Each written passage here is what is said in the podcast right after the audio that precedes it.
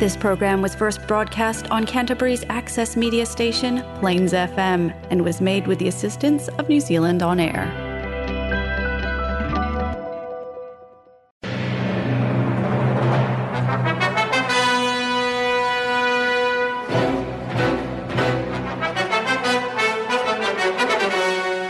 باقي من الزمن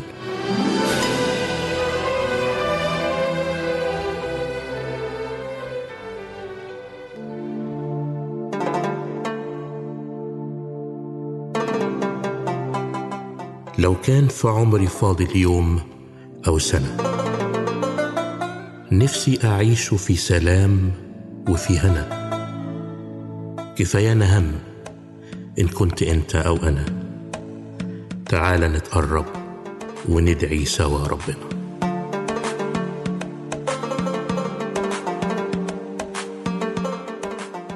باقي من الزمن برنامج مسيحي باللغة العربية والفارسية. يعده ويقدمه بطرس مورجان باقي من الزمن إبحار في قلب الزمن يأخذنا إلى بحار المعرفة الكتابية والروحية. فقرات ممتعة عظات ترانيم موضوعات تهمك ودراما إذاعية في باقي من الزمن. فابقى معنا.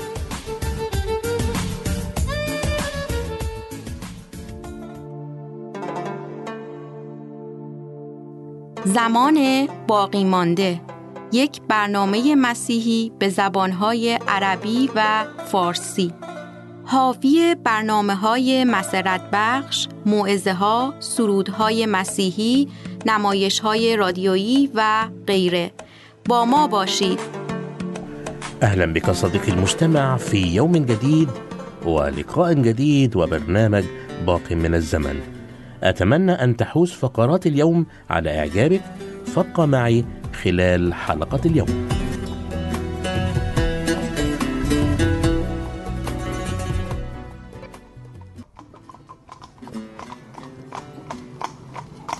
أعلن الفنان الإيطالي الشهير كيليني عن وصول قطعة رخام ضخمة بها عيب ووضعها في ميدان فلورنس. سمع عنها كثير من الفنانين فجاءوا إليها وكانوا ينظرون إليها ويتركونها كأنها لا تصلح لشيء. وكان المارة من الإيطاليين ينظرون إلى قطعة الرخام باشمئزاز وطالب البعض بسحبها من الميدان لأنها تشوه جماله. ثم جاء رجل وصنع سورا حول هذه القطعة كما أقام مظلة وبقي هذا المنظر لمدة عامين والكل لا يعرف ما وراء السور. وبعد عامين نزع السور ومعه المظلة وكانت المفاجأة هي ظهور تمثال داود النبي للفنان العظيم مايكل أنجلو. أنه الشخص الوحيد الذي استطاع أن يخرج من قطعة الرخام هذه تمثالا يعتبر قطعة فنية عالمية نادرة. ربما تنظر إلى نفسك ككتلة لا قيمة ولا جمال فيها وكأنك تشارك الرسول بولس في قوله ليس في أي في جسدي شيء صالح. وقد يكون هذا أيضا رأي الناس فيك. لقد رأى أرميا النبي نفس المشهد حينما نزل إلى بيت الفخاري بينما كان الفخاري يصنع وعاء على الدولاب ففسد الوعاء الذي كان يصنعه من الطين بيد الفخاري فعاد وعمله وعاء آخر كما حسن في عيني الفخاري أن يصنعه. هل تريد أن يعيد الفخاري الأعظم تشكيل حياتك ليخرج منك تحفة حية تذهلك بجمالها وينبهر الآخرين بها أيضا؟ ليس عليك فعل أي شيء لتجمل من نفسك. فقط اترك له الأمر وكن خاضعا وصبورا واترك يدي القدير تصنع منك إنسانا جديدا. إناء اسود كاسر عليه لقيتني ايد خزف مالوش مثيل صرت في يده إناء أبيض جميل. أنا إناء اسود كاسر عليه لقيتني ايد خزف مالوش مثيل صرت في يده إناء أبيض جميل. أنا غالي فيك يا أغلى ما في عمري. مهما إبليس رخص في عينيا أمري. وضعفي صار حيرة واسكت وصمتي. أذكر ده دمك هو تمني وقيمتي. أنا غالي فيك يا أغلى ما في عمري. مهما إبليس رخص في عينيا أمري. وضعفي صار حيرة واسكت وصمتي أذكر ده دمك هو تمني وقيمتي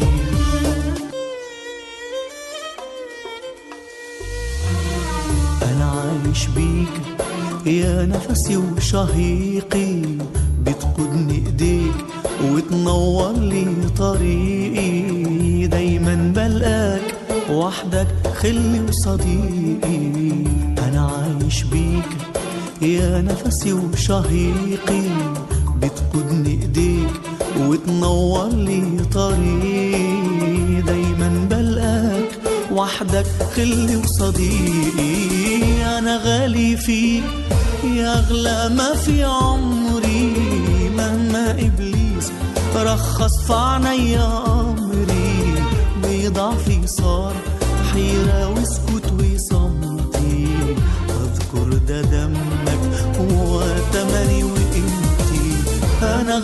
فيك يا اغلى ما في عمري مهما إبليس رخص في عينيا امري وضعفي صار حيرة وسكوت وصمتي. أذكر دمك هو وقيمتي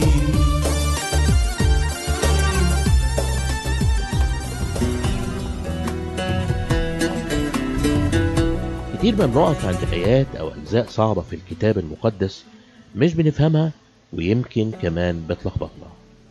وفي بعض الناس بيستغلوا الآيات أو الأجزاء دي لشن حرب إما على الكتاب المقدس أو على أولاد الله. بقول للمتلخبط أو اللي مش فاهم وكمان بقول للي بيشكك ويهاجم تعالوا نفهم صح. في فقرة تعالوا نفهم صح عايز أرد على سؤال من أحد أصدقاء البرنامج قال فيه إن قول السيد المسيح للمرأة الكنعانية في إنجيل متى 15 ليس حسنا أن يؤخذ خبز البنين ويطرح للكلاب أمر يصعب تصديقه أن يخرج من شخص المسيح ألا ترى أن فيه شيء من العنصرية ضد الأمم؟ تعال معي صديقي المستمع نفهم صح آه، في الحقيقة المسيح طبعا لم يصرفها لأنه حاشا له أن يصرف شخصا محتاج. ومع ذلك فإنه يريد أن تدخل من الباب الصحيح. الباب الصحيح بيوصل بينا إلى أن إحنا لا شيء. آية مهمة جت في سفر أيوب إذا وضعوا تقول رفع. إذا مطلوب أن نتضع أمام الرب ثم يرفعنا. أو بلغة سمعان البار في لقى اتنين إن هذا قد وضع لسقوط وقيام. وقيام. كثيرين. فعندما نسقط قدامه يقيمنا. عشان كده الرب هنا لما جيت له باعتباره ابن داود لم يجبها بكلمة لم يصرفها زي ما طلبوا التلاميذ ولم يجبها لأني لم أرسل باعتباري ابن داود إلى المرأة الكنعانية اللي ملهاش نصيب في ابن داود. لما عرفت وقالت له يا سيد أعني كأن المسيح قال كويس مشيتي خطوة لكني سأمتحن سأمتحن إلى أي حد وصلت. فقال لها العبارة الثالثة الصادمة ليس حسنا أن يؤخذ خبز البنين ويطرح للكلاب. لما ال- السامري الصالح صب على جراحات المسافر زيتا وخمرا. في الحقيقة إحنا عارفين إن الجراح لما بتصب عليها خمرة أو صبغة يود الواحد بيصرخ. بس دي بتبقى لازمة للعلاج. وكأن الرب قال كلمة صعبة لكنها لازمة للعلاج. يعني من السهل إن أقول إن أنا يعني مش كويس وما فيش حد كويس لكن من الصعب جدا أن أقول زي ما قال الرسول بولس إني عالم أنه ليس ساكن في أي في جسدي شيء صالح. أنا ما فيهاش ولا حاجة عدلة. هذا ليس امرا سهلا. لكن مطلوب مني أن أعترف به إن أردت شفاء المسيح وعلاجه. في الحقيقة لما وصلت إلى هذه النقطة باتضاع وبإيمان الرب مش بس أداها اللي عايزه لكن امتدح إيمانها. والمسيح بحسب إنجيل متى لم يمتدح سوى إيمان شخصين رجل أممي في أصحاح 8 وامرأة أممية في أصحاح 15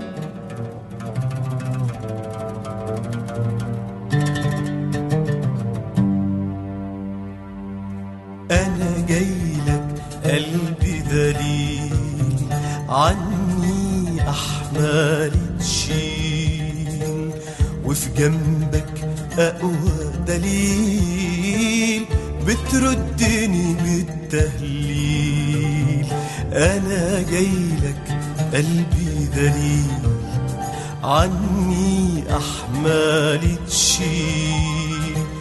وفي جنبك أقوى دليل بتردني بالتهليل. أنا ضامن فيك أحلامي يا محلي كل أيامي. حبك ما يغيب عن بالي بينور قلبي الليل. أنا ضامن فيك أحلامي يا محلي كل أيامي.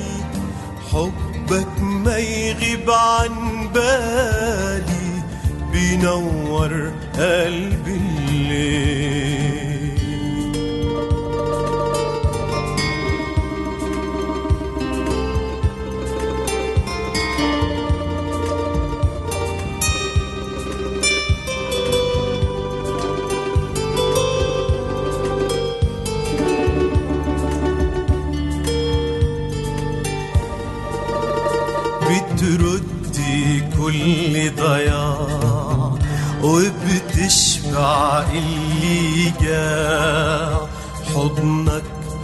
واسع بيساع ويقول للحزن وداع بترد كل ضياع وبتشبع اللي جاع.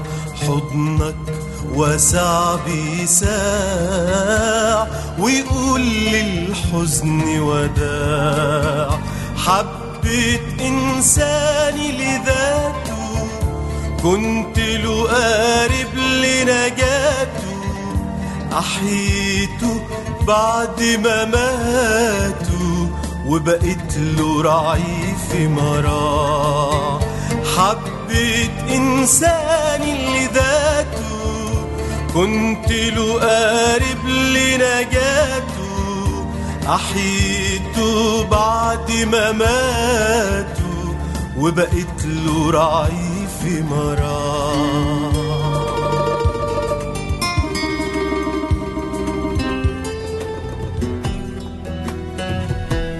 الرب يسوع لا يبحث عن من يعرفوه لكنه يبحث عن من يطلبوه قد تبدو إنها عبارة غريبة أحبائي لكن خليني في البداية أرحب بيكم في برنامجنا همسة ولمسة.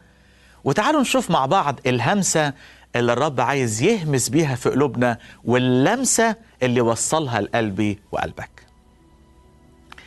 كان الرب له المجد بيخدم في أورشليم وقصتنا النهارده وحادثتنا من إنجيل متى أصحاح 15 يتكلم مع الكتبة والفريسيين عن النقاوة الحقيقية وليست المظاهر الدينية وما أكثر المظاهر الدينية في هذه الأيام. ولما ما قبلوش كلام الرب قال لهم اتركوهم هم عميان قاده عميان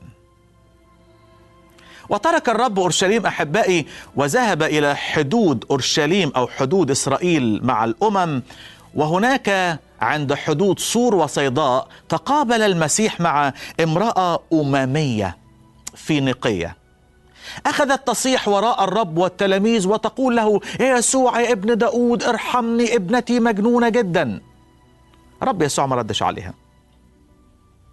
حتى إن التلاميذ أحبائي تلاميذ قالوا له اصرفها رب لأنها بتصيح ورانا وبتوجع دماغنا. يعني رب قال لم أرسل إلا إلى خراف بيت إسرائيل الضالة. تقدمت المرأة وقالت له يا سيد أعني أعني. لها ليس حسنا أن يؤخذ خبز البنين ويطرح للكلاب. كلمة صعبة مش كده برضو؟ قالت له نعم. والكلاب أيضا تأكل من الفتات الساقط من مائدة أربابها. رب تعجب قوي من تمسكها وإصرارها وإيمانها. وأجابها الرب إجابة في منتهى الروعة. اسمعوا أحبائي الأفاضل ماذا أجاب الرب وقال لها؟ يا امرأة عظيم إيمانك. ليكن لك كما تريدين فشفيت ابنتها في تلك الساعة. بس عندي سؤال أحبائي محيرني وبالتأكيد محير حضراتكم كمان معايا. لماذا لم يجيبها الرب؟ ليه لما قعدت تصرخ وراء الرب كتير لم يجيبها الرب؟ ولما أجابها الرب أحبائي قال لها كلمة في منتهى الصعوبة. قال لها الرب يسوع المسيح ليس حسنا أن يؤخذ خبز البنين ويطرح للكلاب. عندي سؤالين دلوقتي يمكن بيحيرونا كلنا لماذا لم يجيبها الرب في المرة الأولى؟ والأمر الثاني لماذا قال لها الرب ليس حسنا أن يؤخذ خبز البنين ويطرح للكلاب؟ تعالوا مع بعض نفكر في الحاجتين دولت هنجاوب عليهم بعد شوية لكن أدعوك أنك تستمر معنا وأنك تفكر معي في إجابة هذين السؤالين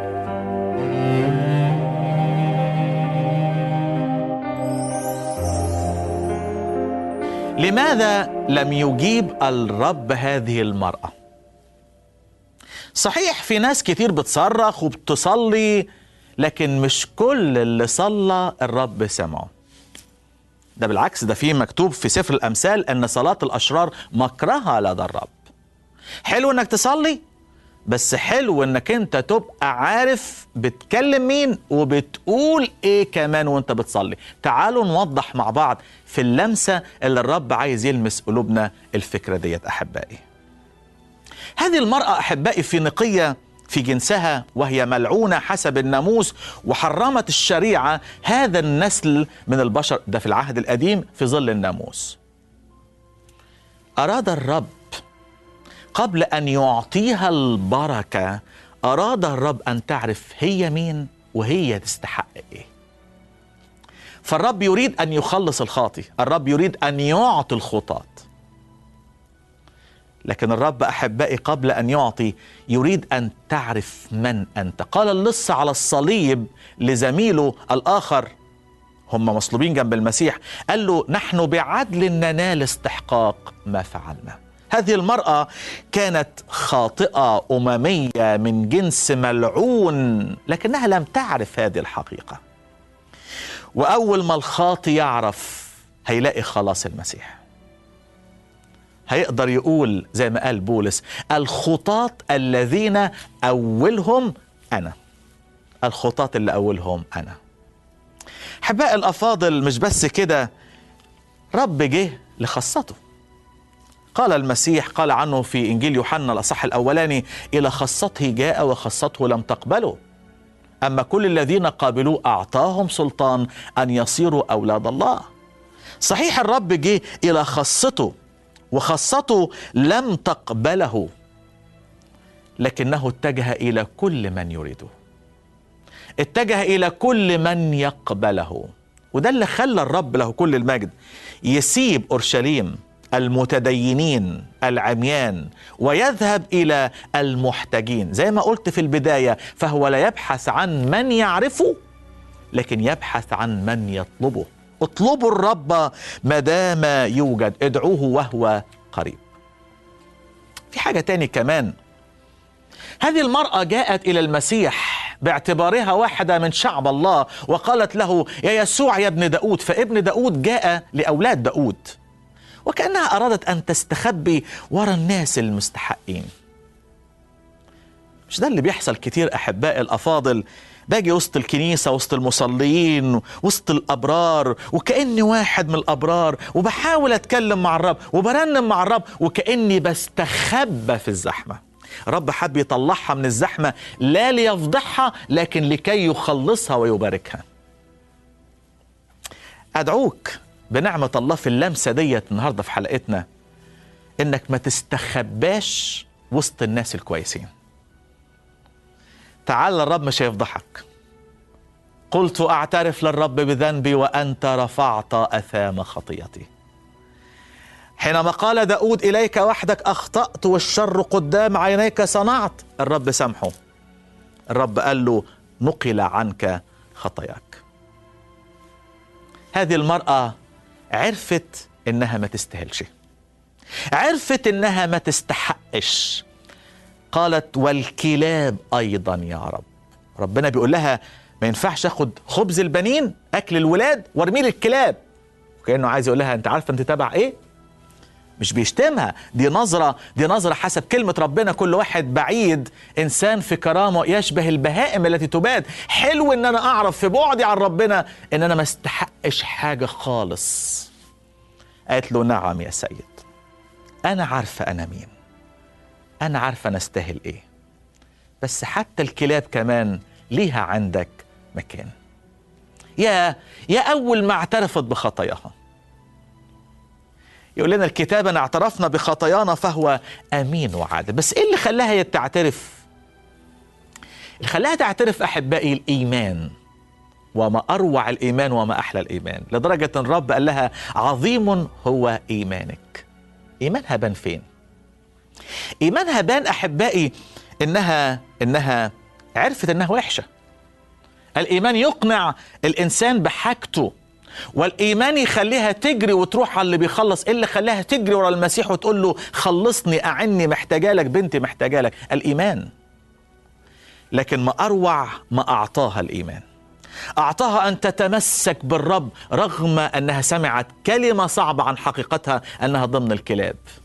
قال لها المسيح عظيم إيمانك. الإيمان أحبائي الإيمان بالمسيح لا يعطيها أن تأكل مع فتات الكلاب لكنها أعطاها أن تأكل من الخبز البنين. شفيت ابنتها. يقول الكتاب إذ قد تبررنا بالإيمان. لنا سلام مع الله. يقول لنا الكتاب عن الإيمان وعطايا الإيمان إن أمنت ترين مجد الله. اخوتي الأحباء هل نأتي إلى المسيح بالإيمان؟ هل نأتي إلى المسيح بالإيمان معترفين بحالتنا؟ دعونا لا نختبئ وسط المستحقين دعونا لا نختبئ وسط زمرة الأبرار. دعونا بالإيمان نأتي معترفين بخطايانا وبعدم استحقاقنا للبركة. لن تجد مسيحا يفضحك. لن تجد مسيحا يعايرك لكن ستجد احضانا مفتوحة. لن تجد فتات مطروحة للكلاب لكن ستجد خبز البنين ستجد المسيح شخصيا الذي قال من يقبل إلي لا أخرجه خارجا.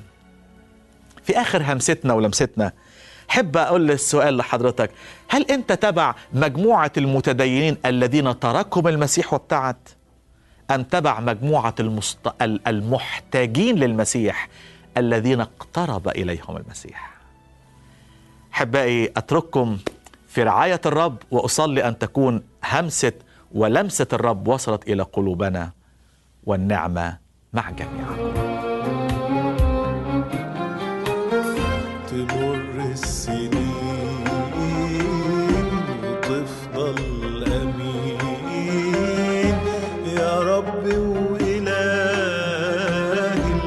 القدير والمعين.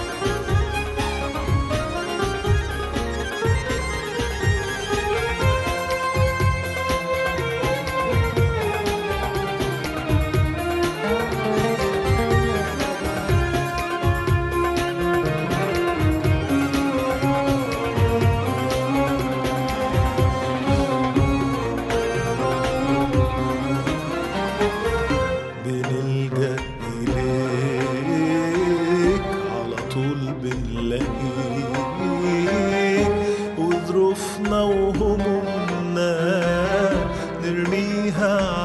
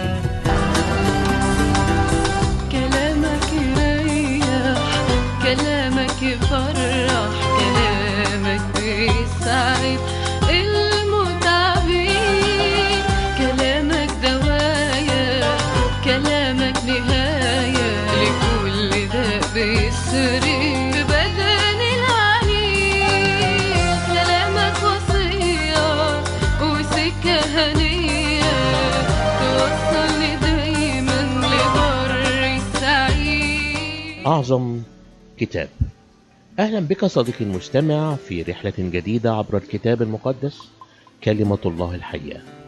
كنا قد انتهينا في الحلقة السابقة من الجزء الأول من سفر التكوين والذي يضم أحداث من فترة الخلق حتى برج بابل وفيه قد رأينا قصة الخلق والسقوط والطوفان وأخيرا برج بابل.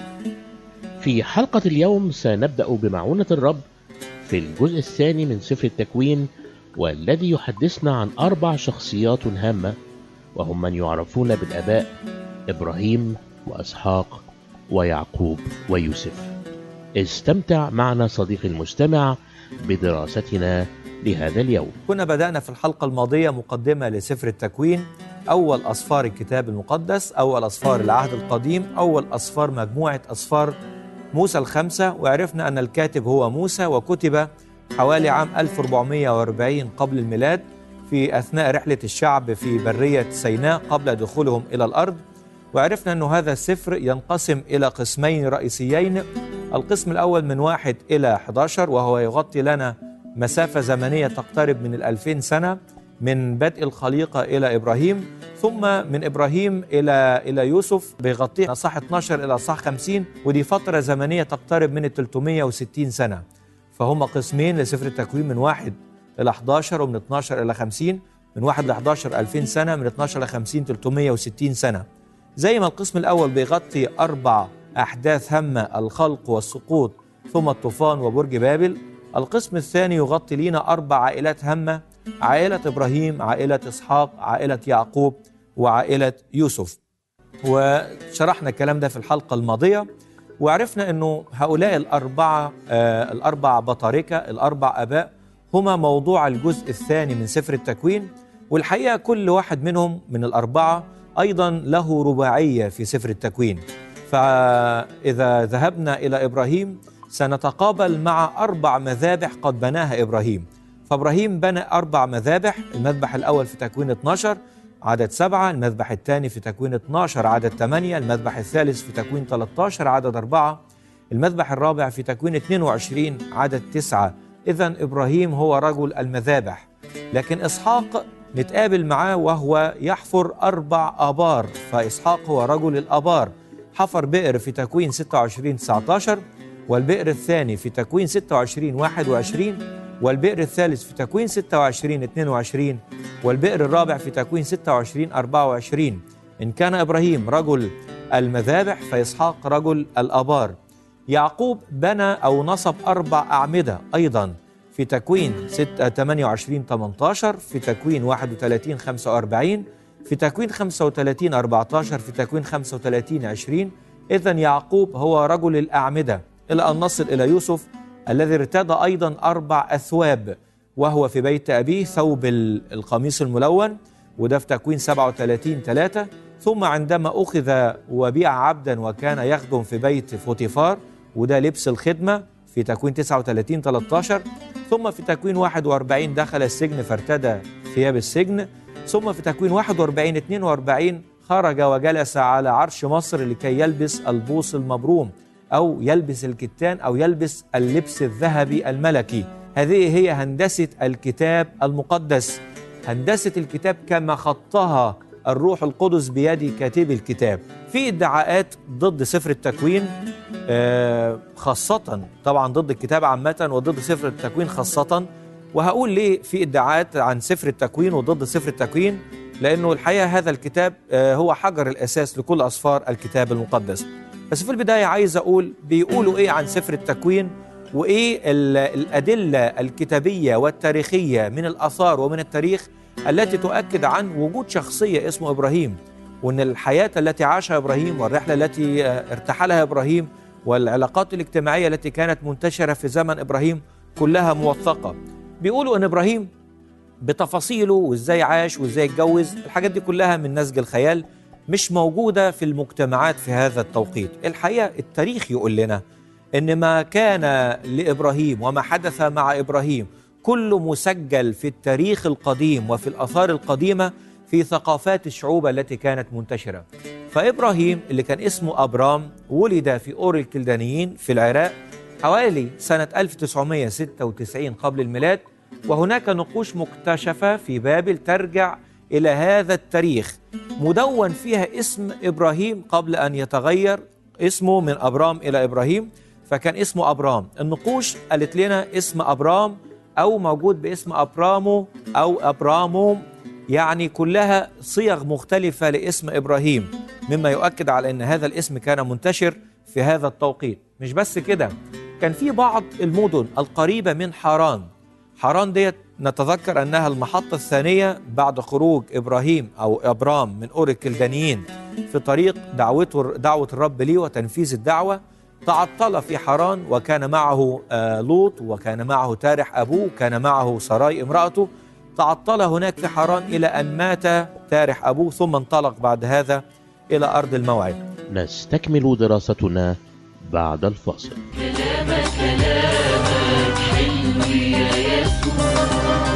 وبستنى دايما. صوتك يا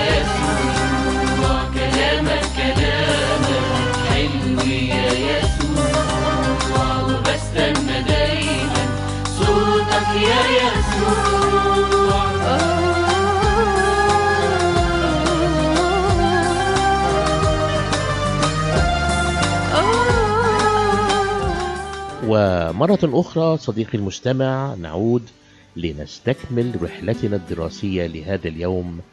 فابقى معنا. لكن آه، عندما تعطل في حران عندنا آه، أثريات كثيرة جدا تقول لنا أن هناك مدن تحمل ذات الأسماء التي كانت في عائلة إبراهيم محيطة بأرض حران محيطة بمدينة حران. مثلا مدينة فالج على اسم واحد من أسرة أو من عائلة إبراهيم مدينة سروج على اسم واحد من عائلة إبراهيم مما يؤكد أن هذه الأسماء كانت حقيقية منتشرة. لكن عقود الزواج المكتشفة في مدينة اسمها نوزي في شمال العراق تحمل لنا ذات التفاصيل التي كانت تمارس وقت إبراهيم وتقول لنا كمان إن ما قام به إبراهيم من زواج سارة ثم من دخوله على هاجر هي العادة التي كانت متبعة في هذا الوقت. اكتشافات البحر الميت أظهرت أن دائرة الأردن إيه هي دائرة الأردن؟ اللي هي مدينة سدوم وعمورة والمدن المحيطة. دائرة الأردن سدوم وعمورة كانت مأهولة بالسكان إلى أن حصل آه، خرابا بركانيا رمض المدينتين. ودي اكتشافات بتقول أنه ما حدث يتطابق تماما مع كتاب الله الكتاب المقدس. أول محطة ليه خرج من أور. هو كان ساكنا في أور الكلدانيين. أور الكلدانيين ديت موجودة في العراق وكانت مدينة منتشرة بالوثنية لكن إبراهيم لما دعي أطاع. وللأسف لما خرج طبعا خرجت معاه سراي امرأته لكن طلع معاه كمان تارح أبوه طلع معاه كمان لوط السائر مع إبرام استقروا فين؟ استقروا في مدينة أخرى اسمها حران مع إن كانت دعوة الرب ليه إنه يمضي ويتتبع أمر الرب لكن استقر في حران وهناك في حران تعطلت المسيرة آه إلى أن مات تارح ابوه وبعد موت تارح ابوه جدد له الرب الدعوة مرة أخرى ثم تحرك واستمر فيما بعد تحرك من حران وذهب من حران إلى شكيم. ثم انطلق من شكيم إلى حبرون وحبرون تحمل لنا ذكريات عطرة جدا في حياة رجل الإيمان إبراهيم. فمعنى كلمة حبرون يعني حضن. يعني شركة. في هذا المكان كان له شركة وكان كان خليل الله وكان يقدم الذبائح وكان ساكنا في الخيمة وكان يبني المذبح. رجل الشركة مع الله. لكن هذا الذي كان في حبرون رجل الشركة مع الله ذهب فيما بعد إلى بئر سبع. في بئر سبع استمر شوية وبعد كده انطلق للأسف. يقول عنه الكتاب انحدر انحدارا متواليا نحو الجنوب إلى أن وصل إلى مصر. اسم مصر في التوقيت ده كان اسمه صوعا صوعا أو مصر. مصر التي تمثل الجنوب الأرض عشان كده يقول عنها ملك الجنوب في الكتاب أي جنوب أرض إسرائيل. انحدر إلى أرض الجنوب وهو انحدار الإيمان. أتى جوع على الأرض وذهب هو إلى مصر. لم ينتظر الله لم يبحث عن حلول الله لكنه ذهب ليبحث عن حلول الإنسان في أرض الإنسان. وما حدث له في مصر كان كارثة إذ أخذت منه سراي ونتذكر هذا ما حدث ولما قال عنها انها هي أختي ما قالش عنها إن هي مراتي خاف على حياته. وبعد كده تدخل الرب وأرجع إليه السراي رجع مرة أخرى إلى بئر سبع وبكده يبقى اكتمل الرحلة السباعية في سبع خطوات لإبراهيم من أور الكلدانيين إلى حران إلى شكيم إلى حبرون إلى بئر سبع إلى صوعا ثم مرة أخرى رجوعا إلى بئر سبع. لكن خليني أدخل على حاجة مهمة جدا وأرجو عزيزي المشاهد إنك أنت تتتبع معي هذا الكلام اللي هنقوله. الشبهات المرتبطة بسفر التكوين. ليه في تطاول على سفر التكوين؟ لأن سفر التكوين هو وثيقة امتلاك الله للعالم. الله خلق في البدء خلق الله السماوات والأرض. والذي خلق لابد أن يملك. إذا جردوا سفر التكوين من تدخل الله كالخالق يبقى الله ما يملكش. سفر التكوين هو سفر نسل المراه إذا شوهوا هذا السفر أين نتقابل مع نسل المرأة؟ الذي هو المسيح. سفر التكوين وسفر الذبيحة والفداء. فأراد الشيطان أن يعبث بهذا السفر علشان يمحي هوية الفداء والذبيحة. هو سفر فتح مخطط الشيطان لأنه كشف لنا قد إيه الشيطان مخادع وخدع حواء. في هذا السفر نتقابل مع بذار الكتاب المقدس. مخزن بذار الكتاب المقدس. في هذا السفر نتقابل مع التبرير والإيمان لأول مرة في حياة إبراهيم في تكوين 15 آمن إبراهيم بالله فحسب له برا. ثم مع المحبة والسجود في تكوين 22 أربع كلمات أول مرة يذكروا بالارتباط بإبراهيم. الشيطان عايز يشوه هذا الذكر الأول لهذه الكلمات الحساسة في الكتاب. لكن في سفر التكوين نتقابل مع الدعوة والميراث وده اللي مش عايزه الشيطان عشان كده عايز يعبث بهذا السفر. وإلى هنا نأتي صديقي المستمع إلى نهاية دراستنا لهذا اليوم وإلى أن نلتقي في حلقة جديدة الأسبوع المقبل. لكم مني أطيب الأمنيات والرب معكم.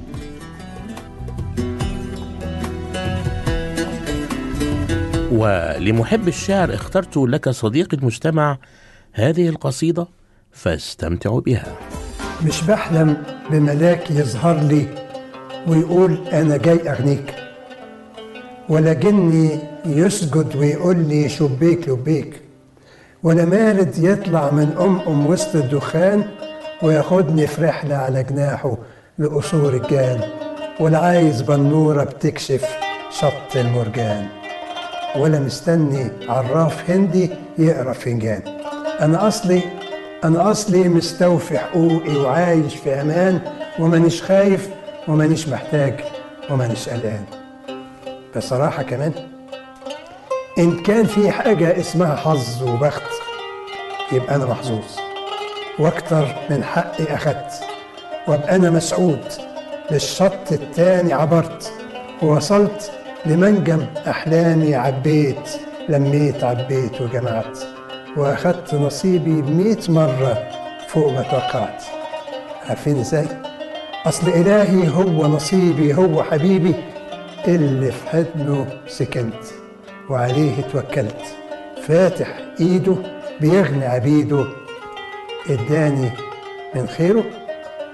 شبعت وده كله وده كله ممكن يعمل إيه في البخت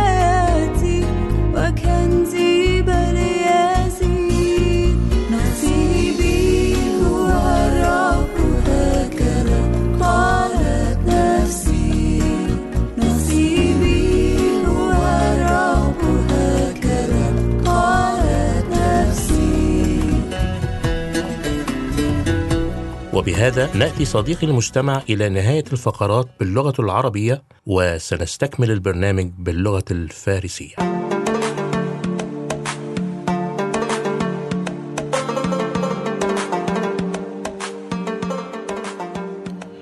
كنتم مع باقي من الزمن سعدنا بكم ونرجو أن نكون قد أسعدناكم. أرسل إلينا بمقترحاتك أو تساؤلاتك نرحب بالمشاركات. يمكنك الاتصال بمقدم البرنامج بطرس مرجان على تليفون 021 189 3886 أو أرسل لنا على بريدنا الإلكتروني radio.arabic at extra.co.nz والرب معكم.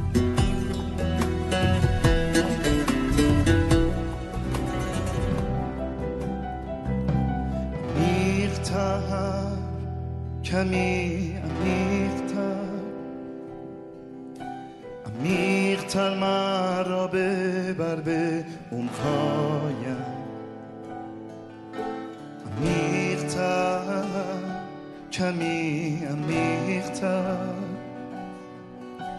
عمیق‌تر مرا بخوان به ژرفایم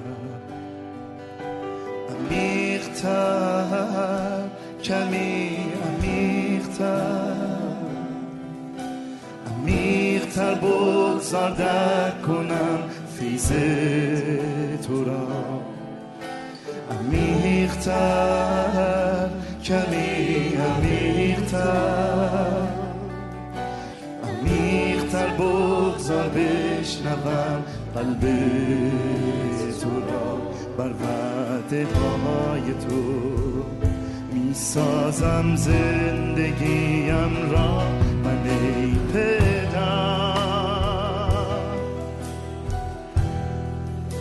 عمیق‌تر کمی عمیق‌تر عمیق‌ترین مکاشفات آسمان. عمیق‌تر کمی عمیق‌ترین نیایشم ز قلب و جان. عمیق‌تر کمی عمیق‌تر عمیق‌ترین پرستشم به سوی تو. عمیق‌تر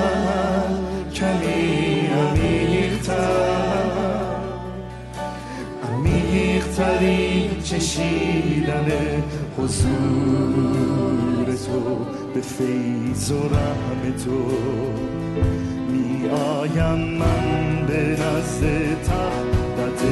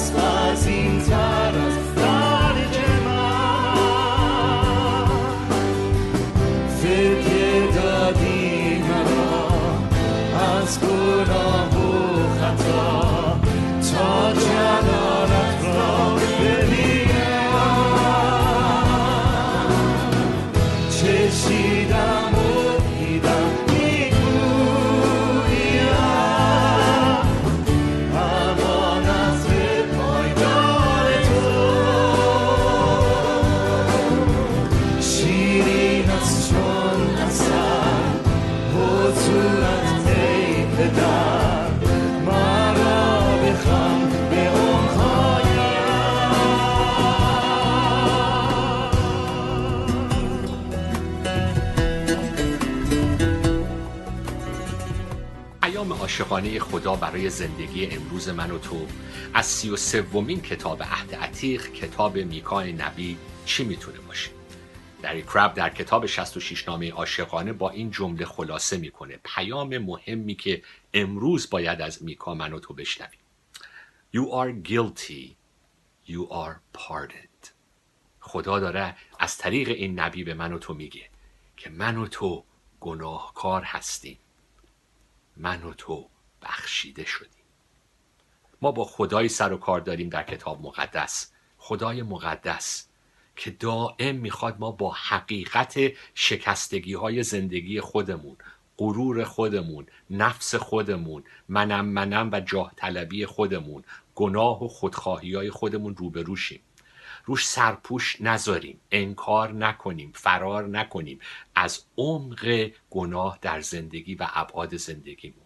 در عین حال این خدا کارش محکوم کردن و نابود کردن نیست بلکه می‌خواد گناهان ما ما رو به زانو در بیاره به توبه بیاییم و بخشش خدا رو ب- بچشیم. فیض خدا رو به عنوان هدیه او دریافت کنیم و اجازه بدیم که از درون خدا ما رو عوض کنه صحبت نبی می- میکای نبی توی جلسه امروز منو یاد پیام های خیلی مهم بینش های خیلی مهم مارتین لوتر رهبر نهضت پروتستان میندازه که میگه انسان هم عادل شمرده شده در خون عیسی مسیح و هم در همون حال گناهکار هست. ما خیلی وقتا یا خودمون رو یک گناهکار بیچاره بدبخت بیارزش حساب می‌کنیم خیلی وقتا فکر می‌کنیم ما خیلی عالی هستیم خیلی خوب هستیم و خدا اصلا اهمیت نمیده به گناه های ما. نه هم خدا مقدسه و گناه رو محکوم می‌کنه هم ما برای خدا ارزش داریم. این حفظ کردن تعادل قسمت مهمی از رشد و بلوغ در زندگی مسیحیه. هم تعادل نسبت به خودمون که خودمون رو با چشمهای واقعی کلام خدا ببینیم و هم تعادل درباره باورمون دیدمون رابطمون با خدای زنده. خیلیا یا از خدای بابانوئل ساختن که فقط کارش لبخند زدن به ماست برکت دادن ماست و طوری موعظه می‌کنن که خدا فقط می‌خواد چیزهای نیکو بده برکت بده اصلا اهمیت نمیده به روش زندگی من به ارزشهای من به گناه های من خدا فقط در حال لبخند زدن و برکت دادن هست و این پیام انجیل کامیابی رو شاید دارن در کلیساها موعظه می‌کنن. عده دیگه هم به اسم این که نه ما می‌خوایم برای کلام خدا بیستیم مثل فریسیا فقط با روحیه توبیخ با روحیه عصبانی با روحیه خود رو از دیگران برتر دونستن کلام خدا رو می‌خوان تعلیم بدن در کلیسا. خودشون رو خیلی مقدس و پاک می‌دونن خودشون رو خیلی جدا از جماعت های دیگه می‌دونن و طوری پیام خدا رو ارائه میدن که خدا اصلا از همه عصبانیه و کلافه است. کتاب میکا خیلی زیبا این تعاد... ما رو به این تعادل دعوت می‌کنه. میکا قوم اسرائیل رو توبیخ می‌کنه از طرف خدا. گناهان قوم اسرائیل رو سرکشی های قوم اسرائیل رو بت پرستی های قوم اسرائیل رو پرستش های دروغ و تظاهر و ریا در مراسم عبادتی رو ظلم و ستم و بیتوجهی به بیعدالتی اجتماعی رو میکا محکوم می‌کنه. و در عین حالی که خیلی به لحن خیلی جدی خدا از طریق نبیش قوم اسرائیل رو محکوم می‌کنه.